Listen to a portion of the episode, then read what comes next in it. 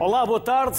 O Sociedade Civil de hoje deixa o continente e ruma ao Oceano Atlântico. Madeira e Açores são as nossas joias e têm tanto para descobrir e oferecer. Por isso, é por lá que hoje andaremos nos próximos 60 minutos. Começamos na Madeira com a Nélia Freitas.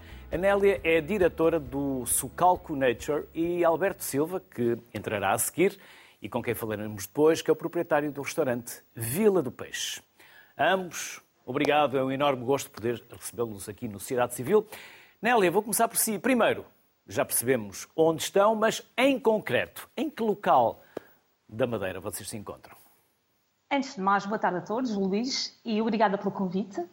Então, nós estamos, nós estamos na Madeira, exatamente na Calheta, eh, e no Socalco, que é, tem alma bem madeirense, o Socalco, e nasceu da paixão que o seu mentor, o chefe Otávio Freitas, eh, tem pela ilha e pelos produtos regionais. E desta paixão nasceu literalmente a recriação de uma aldeia bem madeirense. Que aldeia é esta? Nós já estamos a ver algumas uh, imagens. Uh, que aldeia é, Nélia? Para além então, do que nós estamos nós a ver. Temos... Exatamente. Nós somos um espaço com cerca de um hectare. E como estamos a ver nas imagens, uh, em socalcos, nós chamamos bem madeirenses os nossos apoios. E ele, neste espaço já existia, eh, quando foi adquirido, existia um solar, que era uma casa de agricultores, onde viviam e cultivavam, e o projeto de arquitetura veio abraçar o que lá estava. Portanto, nós não destruímos o que lá estava, simplesmente eh, abraçamos este espaço com 20 unidades, todas elas com janelas viradas para o oceano, e isto a 200 metros da praia. Portanto, é um agro à beira-mar. E quem quiser ir para a praia, vai a pé. Mas exatamente, demora poucos minutos. Exatamente. E tem boa praia? Sim, Nelly? tem uma praia de areia, como estamos, já vamos ver eh, em seguida, temos a praia de areia da Careta, numa das zonas com clima, aliás, uma das zonas mais quentes uh, da, da ilha. Uhum. Quem são os clientes? São nacionais, são estrangeiros? Ou agora também estão a ser diferentes uh, daqueles que eram antes da pandemia? Uh, os clientes, em primeiro, é um cliente que constrói a sua viagem à medida, à sua medida, um cliente mais autónomo. Em nível de clientes, são os, pronto, é, são os mercados emergentes com uma certa relevância para o mercado suíço, alemão, o mercado francês mas é sobretudo um cliente que procura a experiência. Não é um cliente que procura uma cama para dormir, procura algo mais. E nós no Scalco temos isso para oferecer. Porque nós, eh, como costuma dizer o nosso, nosso chefe, nós somos um restaurante com quartos. Portanto, o Scalco é uma simbiose entre a agricultura e a gastronomia. Eh, nós o nosso restaurante que se chama A Razão. O porquê da razão, que é a razão de tudo acontecer neste espaço, é a paixão pela cozinha. E nós não temos menu no, no, restaurante. Portanto, nós temos as nossas hortas e a nossa, a no, o nosso menu depende da colheita do dia e trabalhamos com os produtos sazonais. Portanto, aqui já começa a experiência. Além que estes 20 quartos que eu falei há pouco, todos eles são distintos. Portanto, Cada quarto é uma experiência diferente. Eu dou exemplo, a Casa da Gruta com as paredes vulcânicas, a Casa da Cascata simplesmente tem uma cascata no seu pátio, uh, podemos uh, pronto, observar a cascata do seu pátio, ouvir o som. Enfim, aqui é um tesourinho uh, das tradições madeirenses. São as levadas, são as águas que correm, são as hortícolas e assim viviam os nossos antepassados e continuam ainda com esta agricultura, esta agricultura em socalcos, que não, nem sempre é fácil. Portanto, uh, viver, ficar no socalco é reviver também a nossa, a nossa história. Por isso, vocês desafiam que as pessoas metam a mão na massa. Exatamente, aqui vamos nós. Esta parte são os nossos ateliês gastronómicos e de agricultura. Portanto, o Scalco está, não fica estagnado, está sempre, algo que está sempre a acontecer durante o dia no SCOC, desde os workshops de agricultura, uh, culinários. Portanto, o cliente pode participar sempre nas nossas tarefas. E, aliás, nós temos as nossas, uh, a nossa, as nossas cooking class de cozinha tradicional. Quando ele regressa ao seu, ao seu, ao seu país, leva consigo os, os, aromas, as nossas receitas, as nossas, os aromas, enfim, o conceito e que, no fundo, leva a história da Madeira com ele. Falou numa gruta. Que gruta é essa, Nélia? Então, a nossa a gruta que vimos há pouco, uma das imagens, eh, é o nosso, digamos que é uma das nossas eh, casas, que nós chamamos casas, nós chamamos quartos, são casas, são as nossas, uma casa que é inserida dentro de uma gruta, portanto, eh, é exato, era uma gruta que, que existia, onde guardavam os animais desta quinta, e fizemos uma, um, um, dos quartos com uma vista maravilhosa e uma experiência incrível uh, lá ficar. Nélia, e aí na Calheta depois há muitas outras coisas para fazer. Sim, que, sim, sim, os acessos são muito exemplo? fáceis. Cultura, Aqui na Calheta, museu. A cultura, o museu, as levadas, a praia, tem tanta coisa para fazer na Calheta. E depois é assim, a Calheta está, a Madeira, a Madeira não é assim tão grande, podem-se deslocar a qualquer ponto de ilha, sim, da Calheta. Nélia, há pouco perguntei-lhe uh, quem são os clientes uh, que vos procuram. Os de agora são diferentes dos anteriores? São mais nacionais? São mais estrangeiros? É assim, nós, nós iniciamos em plena pandemia. Nós, nós uh, abrimos em outubro de 2020, tínhamos os ah, mercados essa, todos essa não fechados. Sabia. Abriram já durante sim. a pandemia.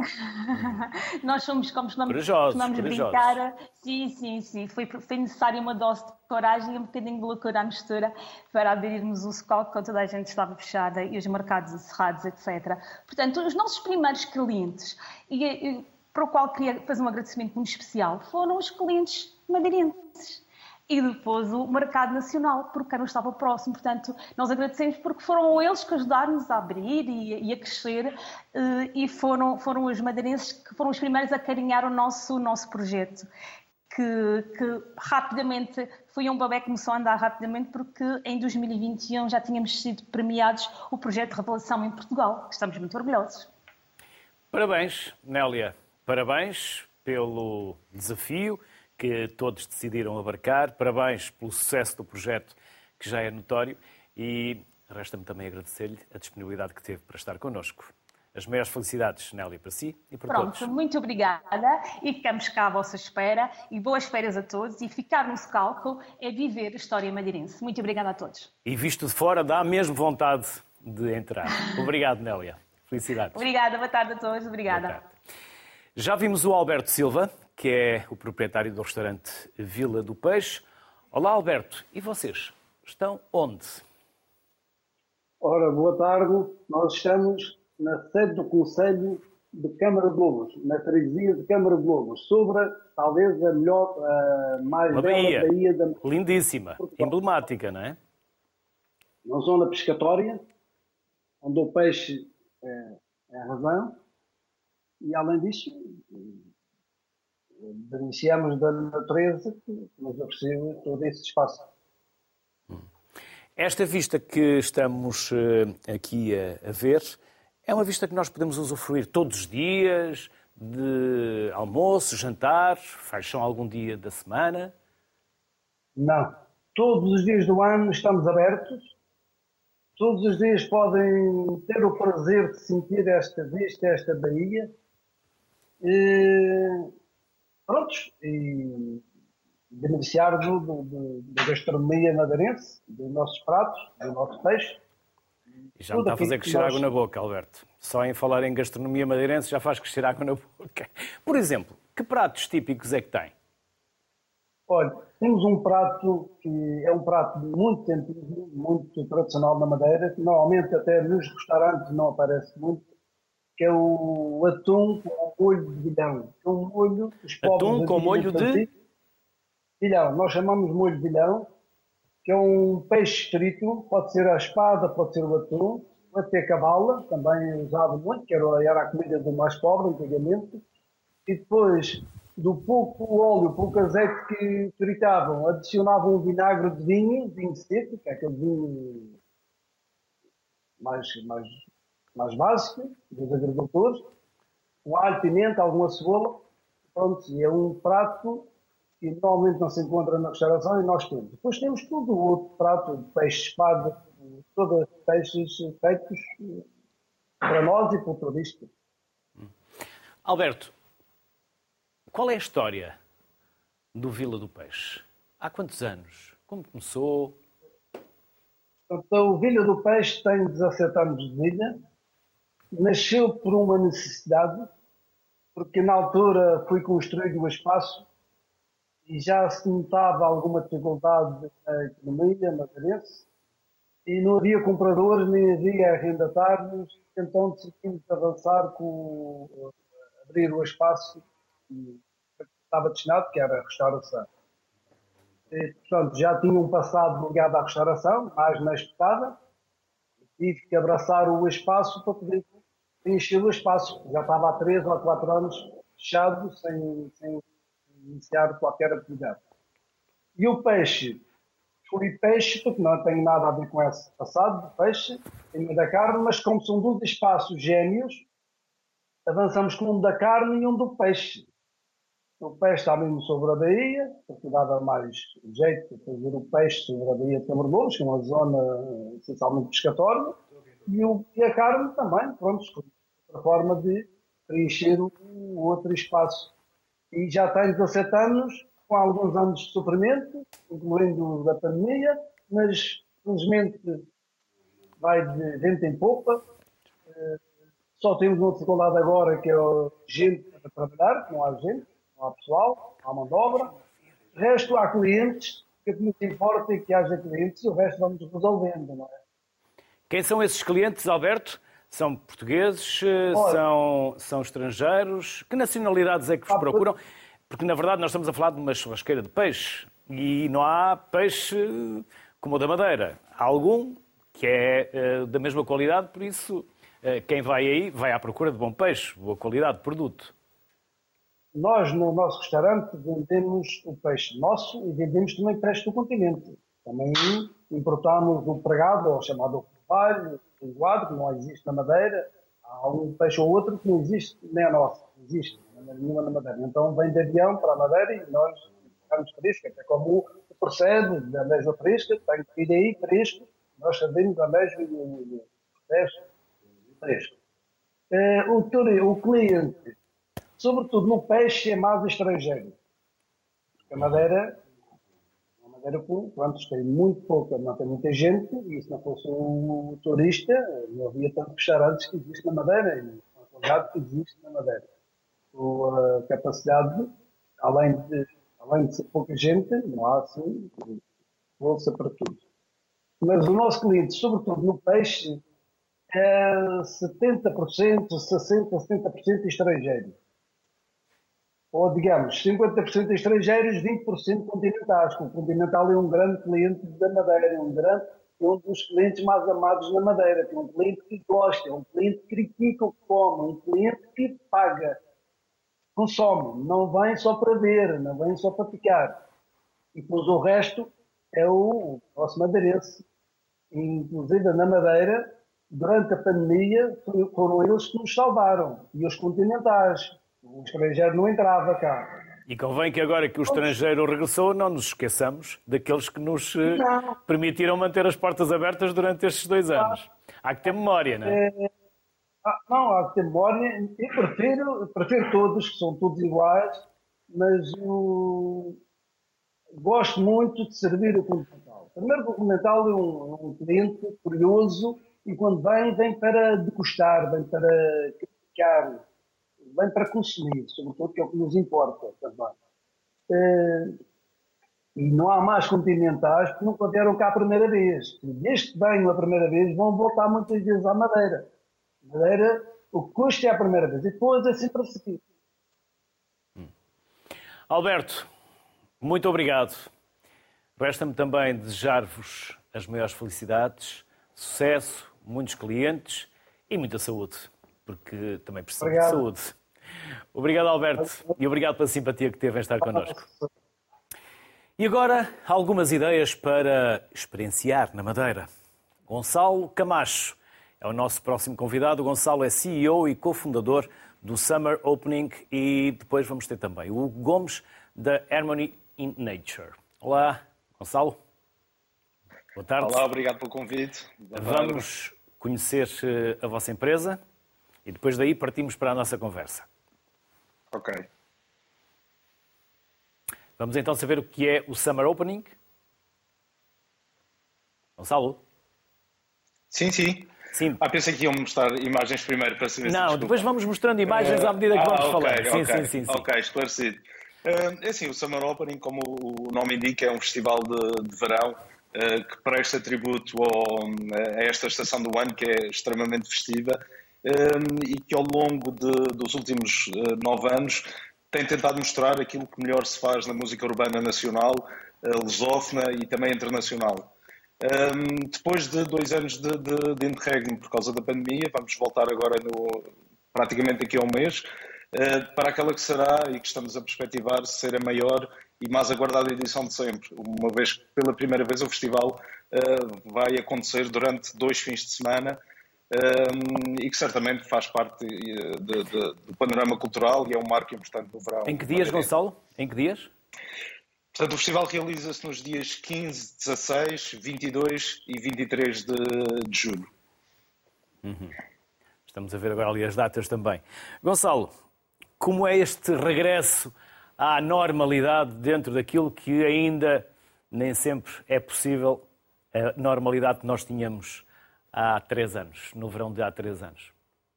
Como é este regresso? Ah, é sobre isto de, de, de é uma enorme felicidade. Estamos a ouvi-lo com cortes, Gonçalo. Gonçalo?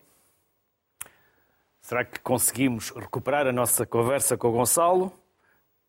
Gonçalo, se nos está a ouvir, nós vamos retomar a ligação e vamos uh, retomar a conversa também mais daqui a pouco.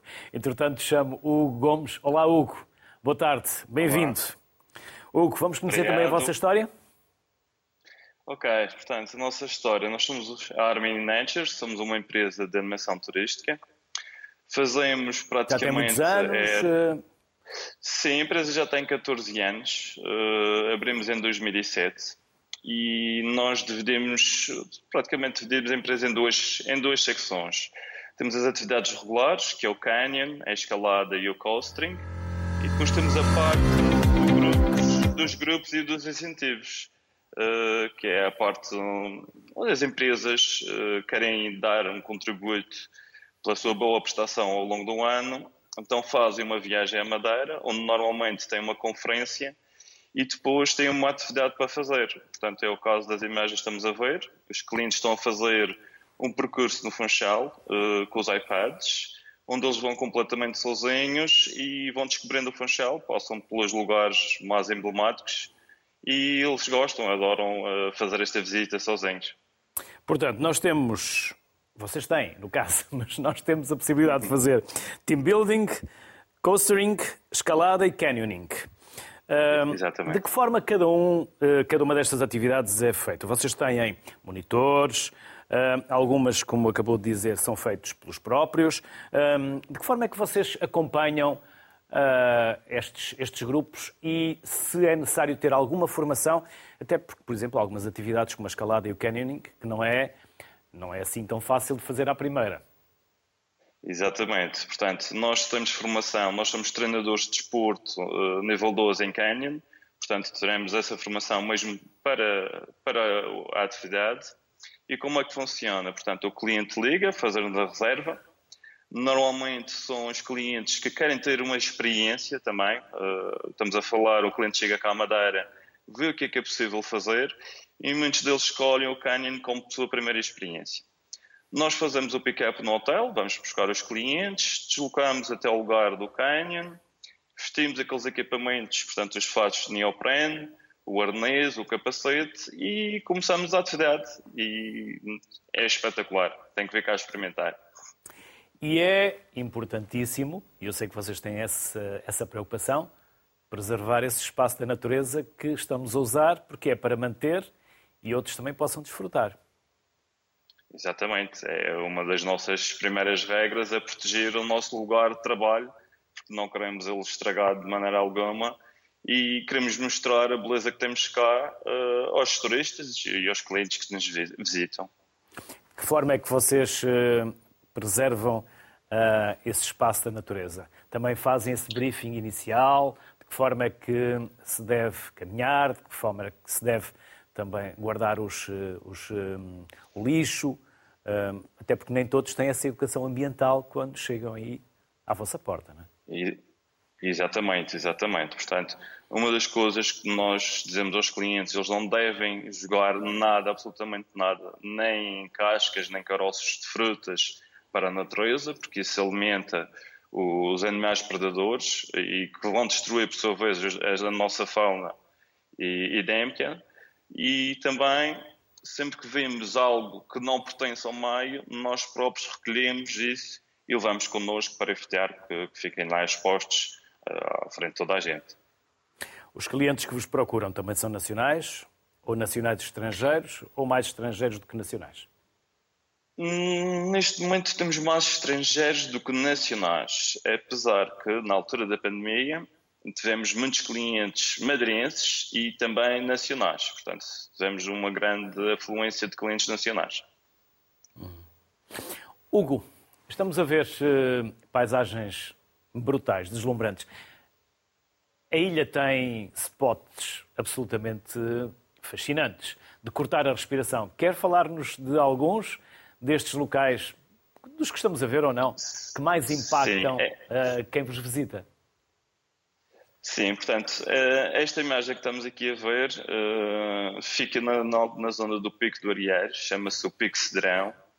Uh, não é um lugar acessível a toda a gente, claro, tem que ter alguns conhecimentos de montanha, mas realmente são lugares, se a Madeira já é especial, estes lugares ainda são mais especiais, porque estes lugares só conseguimos ver a praticar este tipo de atividades e acontece exatamente com, o canyon, portanto, uma coisa é fazemos uma levada, onde já vemos uma natureza incrível, mas ao fazer o canyon estamos mesmo dentro da ribeira, portanto, só praticando este tipo de atividades é que conseguimos ver estes spots, para assim dizer, fora do normal, estes lugares espetaculares que temos cá na ilha. Hugo, que tudo continua a correr como vocês esperam, em segurança e em perfeita harmonia com a natureza, como vocês também tanto promovem. Por isso, sucesso e até uma próxima. Obrigado pela simpatia que teve em estar connosco. Muito obrigado. Gonçalo Camacho, falávamos há pouco com o Gonçalo, perdemos a ligação. Gonçalo, vamos retomar onde o Gonçalo nos uh, uh, falava na altura. Como está a ser este regresso depois de dois verões, uh, digamos assim, quase em casa por causa da pandemia? Pois exatamente, a pandemia trouxe-nos esse enclausuramento durante dois anos e, portanto, agora regressar é sobretudo uma grande uh, alegria de levar o festival uh, novamente ao centro do Funchal, ao Parque de Santa Catarina, e fazer com que continue a ser aquilo que tem sido há uns anos a esta parte.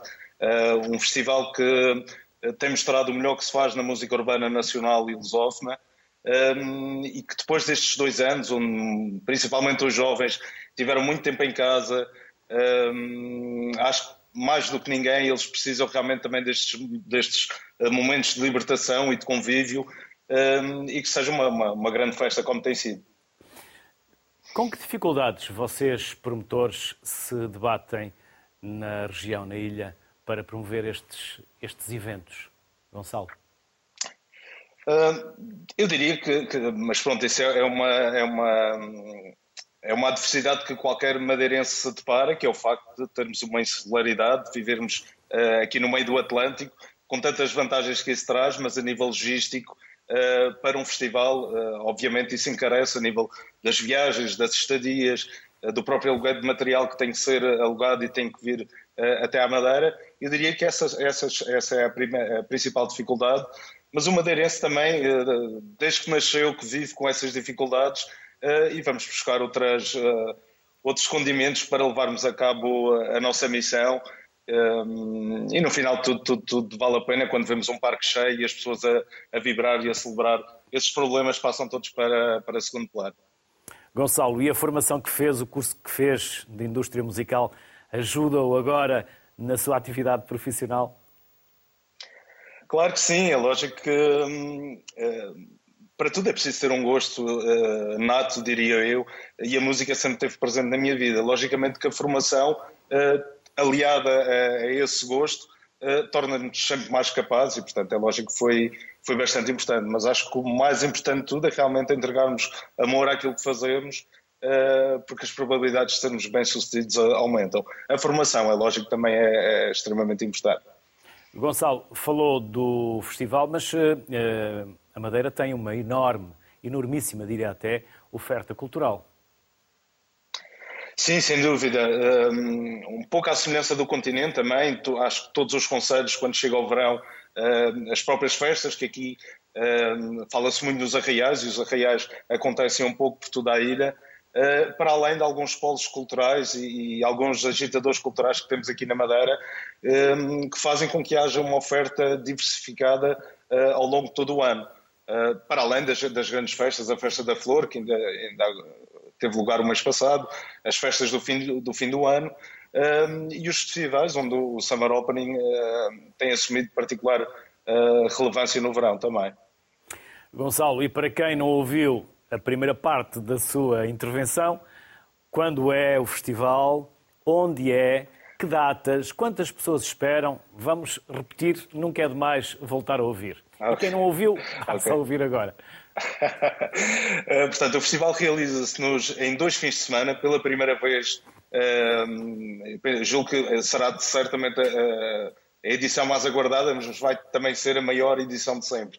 Portanto, nos fins de semana de 15, 16, 22 e 23 de julho, bem no coração da cidade do Funchal, no Parque Santa Catarina, que é um parque belíssimo, com, com uma vista fantástica uh, para o Oceano Atlântico e a costa leste do, do, do Funchal, e onde vamos ter uh, alguns dos maiores nomes da, da, música urbana nacional, casos do Richie Campbell, do Virgul, uh, Carlão, Capicua, Nene, enfim, são, são cerca de 32 artistas, para além de alguns DJs também nacionais, casos do DJ Vibe, da Diana Oliveira, Shinobi, Portanto, a música urbana vai estar realmente. O Summer Obrin acaba por ser um showcase do melhor que se faz na música urbana nacional. Um, e é também um forte motivo para se visitar a Madeira, dentre tantos outros, alguns que já foram uh, falados aqui. Acho que a Madeira nos últimos anos deixou de ser um, aquele destino só para o turismo sénior, que também é importante e, ele também existe, mas acho que cada vez mais se complementa com um turismo cada vez mais jovem, ou com uma comunidade de nómadas digitais também, e onde a cultura uh, assume relevância uh, por ser também uma oferta para a experiência que, que, que possam passar aqui na ilha. Gonçalo, Gonçalo Camacho, parabéns também pelo uh, arrojo, pelo desafio. parabéns a si, a todos os que estão envolvidos no vosso festival. O maior sucesso, saúde e venham os festivaleiros, porque eles fazem-nos falta no verão. E a vocês, claro, também, para a Bitanga. Muito obrigado. Também, exatamente. Muito obrigado pela oportunidade e tudo bom também. Felicidades. Obrigado, Gonçalo. Felicidades. Seguimos o Sociedade Civil, mas agora passamos da Madeira para os Açores. E o primeiro açoriano é o Marco Costa, da Associação Agrícola de São Miguel. Olá, Marco. Boa tarde. Bem-vindo. Boa tarde. Vamos. Para quem nunca foi à Associação Agrícola de São Miguel, o que é uma falha, vamos. Eh, e o Classecom, o Marco também já nos vai dizer a seguir vamos lá apresentar a Associação Agrícola de São Miguel. Boa tarde a todos e obrigado pelo convite feito pela RTP2 aqui à Associação Agrícola e é com muito gosto eh, que estamos aqui presentes no vosso programa. A Associação Agrícola, o restaurante, inicialmente foi criado um espaço eh, que seria como cantina para os funcionários e sócios aqui da Associação Agrícola e após dois anos da abertura da cantina, dado um, o aumento de, de, visitantes, então surgiu a ideia de, de criar o restaurante. Uh, atualmente já estamos num outro espaço com outras valências, uh, um espaço que já alberga a nível de lugares à volta de 200 lugares, uh, 200 lugares e recebemos, estamos agora com uma média de à volta de 500 visitantes por dia. O nosso, eh, somos conhecidos é pela, pela carne e essencialmente pelo nosso bife. Este, eh, somos conhecidos é pelo bife mesmo. Marco, quando se diz que a carne da Nova Zelândia, da Argentina, do Brasil é melhor que a nossa, concorda? Eu uh, sou suspeito na resposta, porque com certeza que não concordo. Olha, já somos dois. Vezes, Mas não fosse pelo bife vezes... que se come aí, porque é simplesmente é divinal, é dá vontade de ir todas as semanas. Estamos é longe. Porque às vezes perguntam-me, às vezes perguntam-me ao Marco, qual é o segredo aí do vosso bife? Não tem segredo nenhum. O segredo, de facto, é a qualidade da carne aqui dos Açores. Este é que é o segredo principal de, de, do nosso bife. Mais nada. Marco, falta. Já voltamos à Associação Agrícola, já vamos, voltamos ao restaurante, mas falta, já que estamos a falar da, da qualidade da carne, falta marketing, falta mais uh, comunicação, divulgação, porque aqui há uns tempos eu fazia essa pergunta aqui a um chefe, exatamente sobre uh, o facto de se considerar a carne da Nova Zelândia e da Argentina melhor do que a nossa. Ele dizia: é por marketing, é só comunicação. Um, mas depois o marketing e a comunicação fazem o resto, fazem a percepção. Falta-nos também marketing e mais comunicação. Uh, pronto, aqui em relação à carne aqui do, dos Açores há uma particularidade, porque a maior parte do gado que nós tínhamos presentes na, na região era gado leiteiro. E agora é que se começa a trabalhar mais na carne de, de engorda. Ou seja, já começam a cruzar o, a, raça, a raça Angus com a nossa, com a nossa Holstein Frisia. E a partir de agora é que começamos a ter mais carne. A história da divulgação, de facto, tem, tem a sua pergunta, de facto, tem, tem a sua lógica, mas uh, uh, como é que é de explicar? Para nós, para nós ainda não há, para exportar ainda não temos capacidade de, de exportar mais carne, digamos assim, do que do, do momento. E, e a ideia para a restauração, ter a melhor qualidade de carne possível para a restauração, para, para oferecer, oferecermos a quem nos visita. Uhum. E quem vos visita são portugueses, uh, são estrangeiros, são locais, são Pronto. continentais, são europeus, são americanos, vêm de todo lado? São todos. São todos. Uh, portanto, de momento, uh, a maior, digo que a maior parte de quem nos visita, turistas, são continentais, portugueses continentais e todos os outros uh, visitantes na ilha de, dos restantes países. Portanto, os Açores começaram a ter um impacto grande agora a nível turismo e, de facto, vêm, vêm turistas de todas as nacionalidades. Portanto, são todos eles que nos visitam. Marco, voltando à, à qualidade da carne, quando diz que a carne dos Açores também é fruto eh, dos, eh, das vacas, dos animais eh, que aí são criados, eles são criados em condições, porque há condições especiais, obviamente, em que essa carne é criada e depois levada ao prato. Pronto, uma das grandes mais-valias que nós temos na carne é como o gado é criado, ou seja, o gado é criado em pastagem e a, eh, a nossa pastagem tem uma qualidade acima da média e, portanto, e depois eh, só no final para a abate é que é feito um tratamento mais específico por causa da gordura. Mas eh, só não estarem as vacas. É porque a história das vacas felizes não é só no leite, mas também há contrapartida também na carne. E elas são felizes e quem é feliz também entrega mais, até connosco. E inclusive é com o gado. Quando somos felizes, entregamos mais. Com certeza. E depois, vocês também têm uma simpatia no atendimento, Marco. Também sentem-se felizes. E essa vossa felicidade, essa vossa simpatia também contagiam quem se senta à mesa. Não é só a carne, também é a simpatia. O atendimento também conta. Exato. Portanto, o sucesso, digamos, do nosso restaurante, eh, tendo a carne uma, uma percentagem grande na, no sucesso aqui do restaurante, mas uh, a nível já, o bom completo é que faz com que muitas, muitas pessoas nos visitem. Logicamente, com o bom atendimento e a simpatia, uh, tem uma contraparte importante na, nesse bolo, digamos assim. Hum. Marco, e quem são os cozinheiros? Os cozinheiros, portanto, temos um também, cozinheiro... Também tem lá a mão deles, na qualidade da carne ah, e na qualidade do certeza, bife. Com certeza que a parte da confecção passa tudo por eles. Portanto, tem, temos aí, portanto, só para ficar uma ideia, o nosso restaurante já, portanto, somos 54 funcionários no restaurante, sendo de, dividido por, por brigadas. A parte do, do, da cozinha temos um cozinheiro principal e mais dois cozinheiros, eh, digamos que o braço direito e o braço esquerdo do, do chefe principal. E, eh, portanto, cada brigada de cozinha ronda os oito, os oito pessoas, as oito pessoas. Marco, e ainda não falámos concretamente onde vocês estão localizados. Ah, muito bem. Portanto, eh, como já disse, estamos aqui na ilha de São Miguel, Açores, eh, mais especificamente o restaurante está localizado na parte norte da ilha, eh, junto à Vila de Rabo de Peixe, numa localidade de nome Santana. Portanto, toda, toda a área envolvente à parte do restaurante pertence à Associação Agrícola, com outros serviços inerentes à mesma. Marco, e vinho local? Até porque um bom bife também se faz acompanhar de um bom copo, com moderação, porque depois ainda há que conduzir, uh, há que conduzir até à cidade ou até aos hotéis. Com certeza. Portanto, a nível de vinhos, eh, a nossa carta é uma carta bastante completa, tanto com vinhos eh, nacionais e estrangeiros e regionais.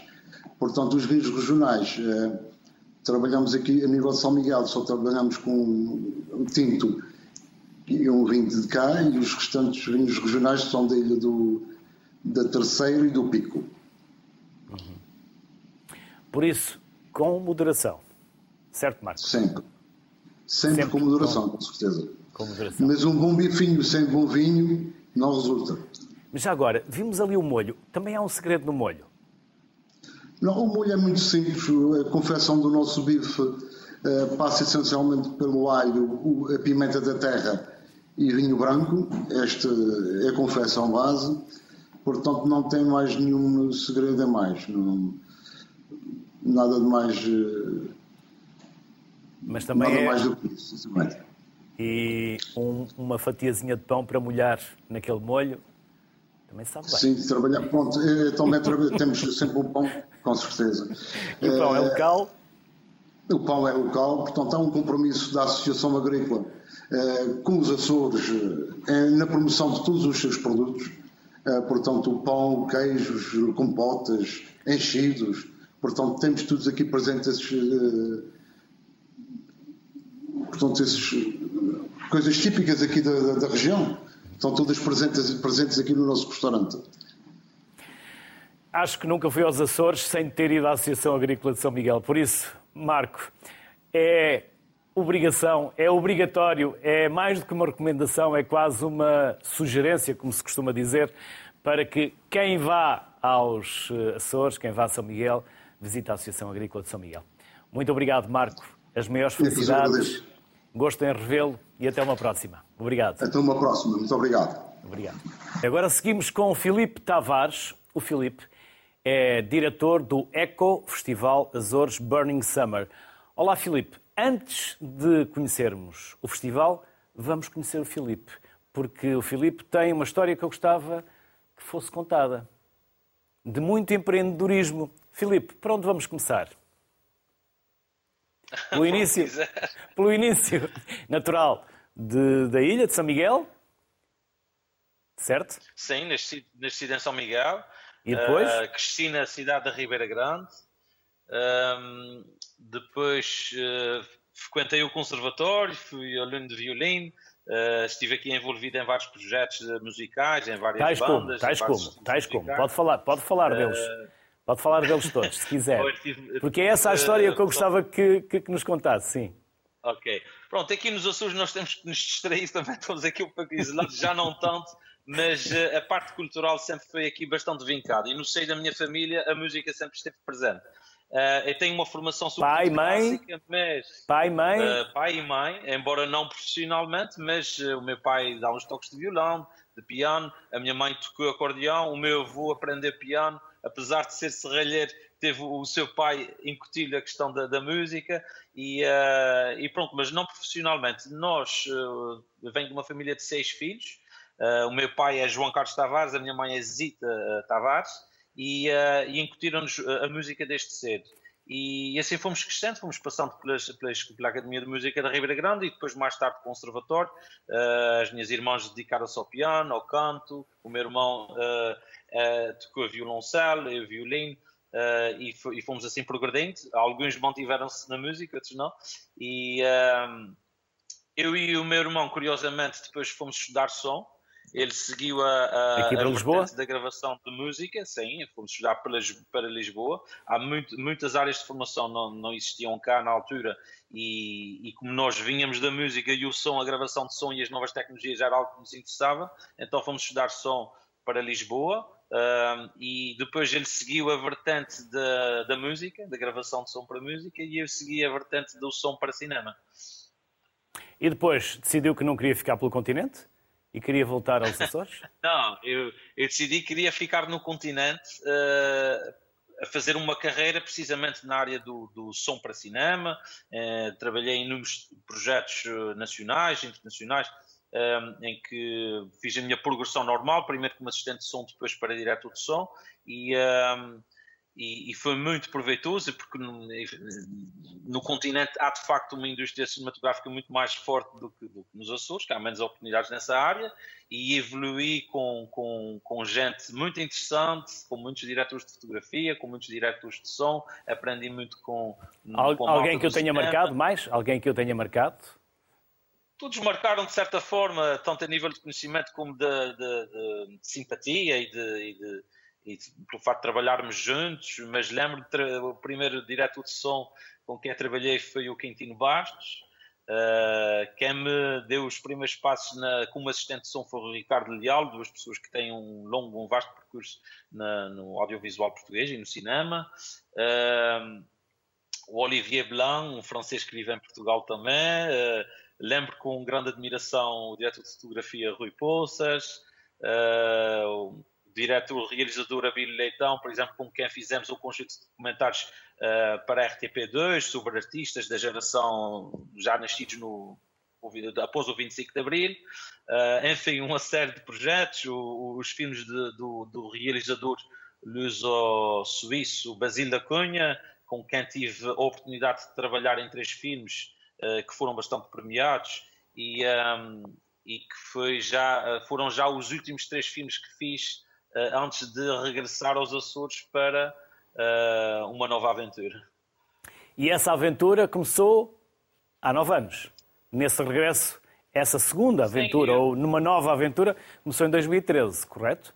Sim, eu, eu, eu saí de cá para estudar no continente em 2003, uh, eh, depois fiz este percurso e em 2011, entre 2011 e 2013, fui de certa maneira uh, com este projeto, preparando o meu regresso, que foi um pouco espontâneo, não foi nada premeditado.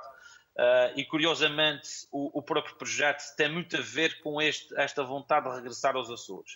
Uh, falo concretamente do, do filme A Viagem Autonómica, um projeto que tem a autoria partilhada com uh, Nuno Costa Santos, um escritor um, e guionista, e, e nesta altura partilhávamos desta, desta vontade de conhecer mais ainda os Açores, os nossos Açores. Uh, estávamos os dois em Lisboa, convivíamos e já tínhamos feito um, um outro trabalho junto, da autoria dele, e, e, e, esta questão da autonomia dos Açores era uma questão muito vivida na altura, os tempos da crise, os consecutivos ataques à, portanto, à lei de finanças regionais. Uh, havia aqui muitos conceitos que nós próprios não conhecíamos e gostaríamos de amadurecer. E daí surgiu esta ideia de fazer um, o filme A Viagem Autonómica, que também é acompanhado por um livro, que é partilhado, uh, e uh, curiosamente era um, é, uma, é, um, é um documentário com ficção e o, e o elemento ficcional é precisamente um jovem açoriano que estuda teatro em Lisboa e que uh, tem uma grande vontade de vir conhecer melhor a sua terra, com o pretexto de conhecer precisamente a história da autonomia. E foi assim que iniciamos esta viagem autonómica. E depois, onde aparece o Eco Festival? O Eco Festival, um, é assim, já em 2001, ainda antes de ir para Lisboa, tinha manifestei uma vontade, tinha uma vontade muito grande de fazer um evento, um festival numa praia eh, que foi muito importante para a minha geração e para outras gerações, porque ali convivemos muito e passamos muito bons momentos.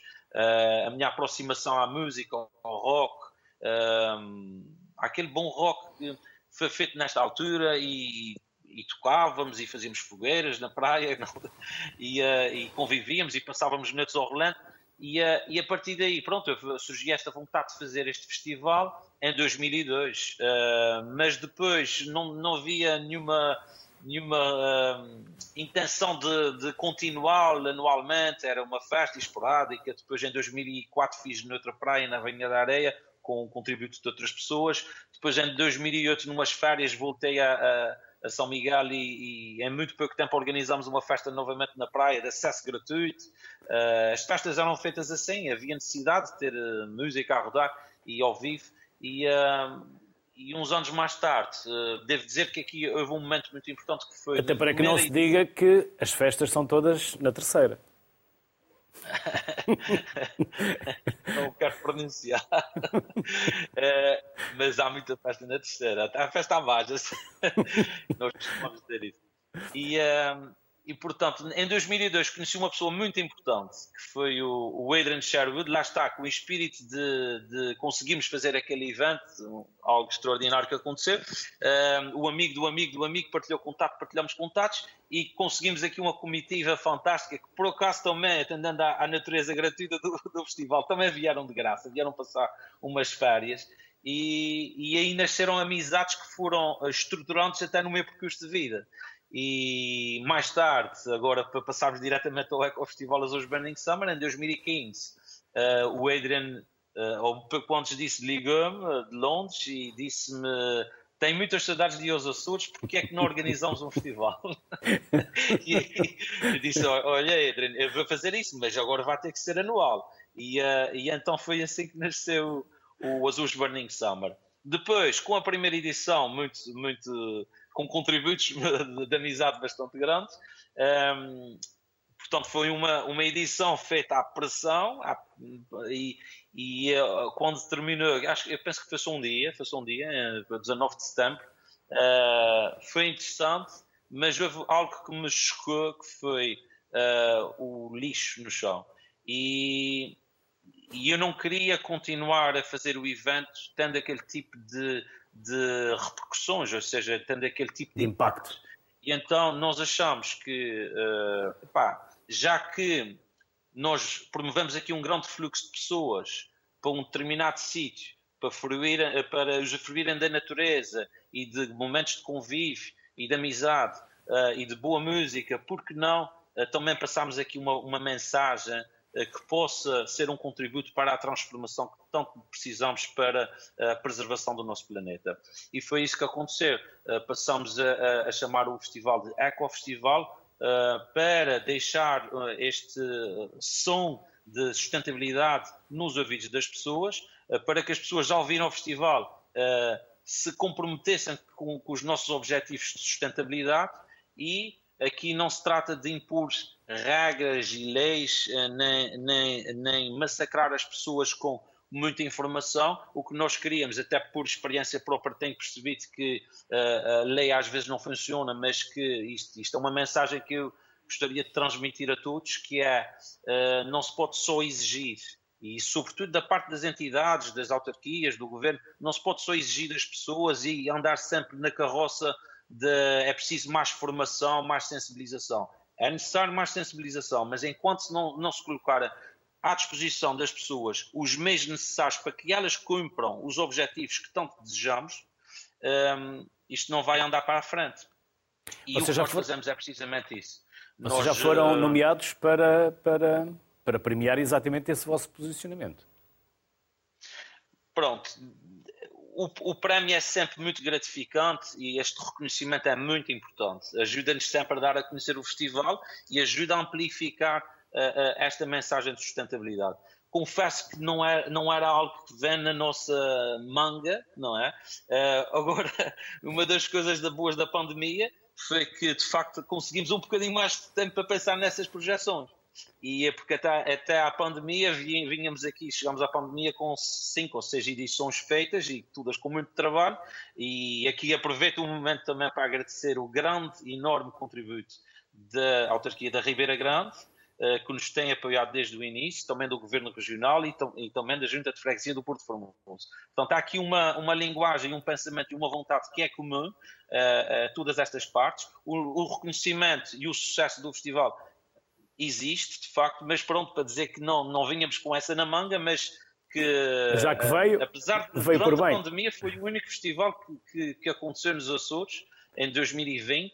Em 2021, felizmente, outras organizações conseguiram recuperar de forma tímida, até só do ponto de vista online, os seus eventos, mas nós conseguimos fazer em 2020 e em 2021 o, o, o, festival durante a pandemia com música ao vivo e com o público no local, embora em condições um pouco mais uh, apertadas, passa a expressão, mas uh, também como símbolo de resiliência, porque no fundo também o, o, o setor cultural e, e, também os profissionais ligados à, à, cultura e à indústria criativa foram bastante afetados durante a pandemia e até foram, foram bastante esquecidos.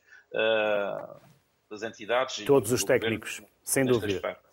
Dúvida. Técnicos, profissionais do teatro, da música. Uh, infelizmente correu muito mal para muita gente. Que sem eles e... os espetáculos também não aconteciam. Por isso precisam de ser valorizados e lembrados e não esquecidos, esquecidos como o Filipe fez referência tantas vezes aconteceu. Filipe, e este ano é quando e qual é o cartaz? Ok, este ano nós eh, recuperamos com grande alegria o formato uh, normal que é pós-pandémico, né?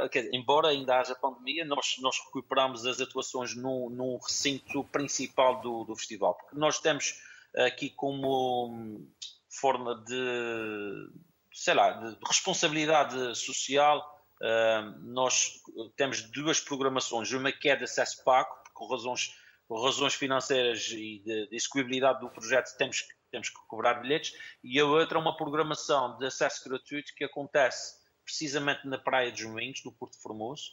Uh, a de acesso pago é mesmo ali a 200 metros da praia, mesmo muito próximo, e uh, tem como objetivo uh, fazer o warm-up, o aquecimento, e, e, também chegar às pessoas que por alguma razão não conseguem adquirir o bilhete, e dar alguma animação na praia durante aquelas aqueles, aqueles dias. Nós uh, introduzimos uh, este ano uma programação uh, aliada à responsabilidade social que é destinada exclusivamente, aliás, não é exclusivamente, mas que é um contingente para a população da freguesia de Porto Formoso. Falo concretamente do programa de saúde VIVE, que vai ser, um, que, é, que é coordenado pela doutora Sara Ponte, e que uh, vai trazer uma série de novidades na, na área da, da, atividade física, da, da nutrição, até sobre a, a sexualidade na, na uh, portanto, numa fase da vida mais tardia um, ehm, e, e, será um, um, grande contributo que daremos aqui à nossa população de Porto Formoso. Desculpe lá, tinha aqui a minha gatinha que estava aqui a pegar. também quer aparecer, também tem direito. Como se chama? E, Como se chama? Chama-se Esther. Esther. Esther. Miau Esther. E, um, ehm, e temos, e temos também o programa Habitat, que uh, é um programa que tem como objetivo sensibilizar os mergulhadores, uh, porque a freguesia de Porto Formoso é, é próximo ao mar, e sensibilizar os mergulhadores para a preservação do ecossistema marinho. Há, há diversos mergulhadores na costa norte de, da ilha de São Miguel e nós, com o pretexto também de, de reforçarmos a segurança no mergulho, vamos também sensibilizá-los para uh, as preocupações a ter no mergulho relativamente à sustentabilidade à preservação dos fundos marinhos na nossa costa. Vamos também dar uma, uma, uma aula de iniciação ao mergulho destinada às crianças estas ações serão, serão coordenadas pelo mergulhador, instrutor de mergulho eh, Carlos Ponte. Um, ehm, ainda neste programa Habitat, vamos recuperar uma, uma tradição que iniciamos há alguns anos, que é a caldeirada de Porto Formoso, que é feita pelos pescadores, e durante esta caldeirada vamos, vamos, um, vamos também.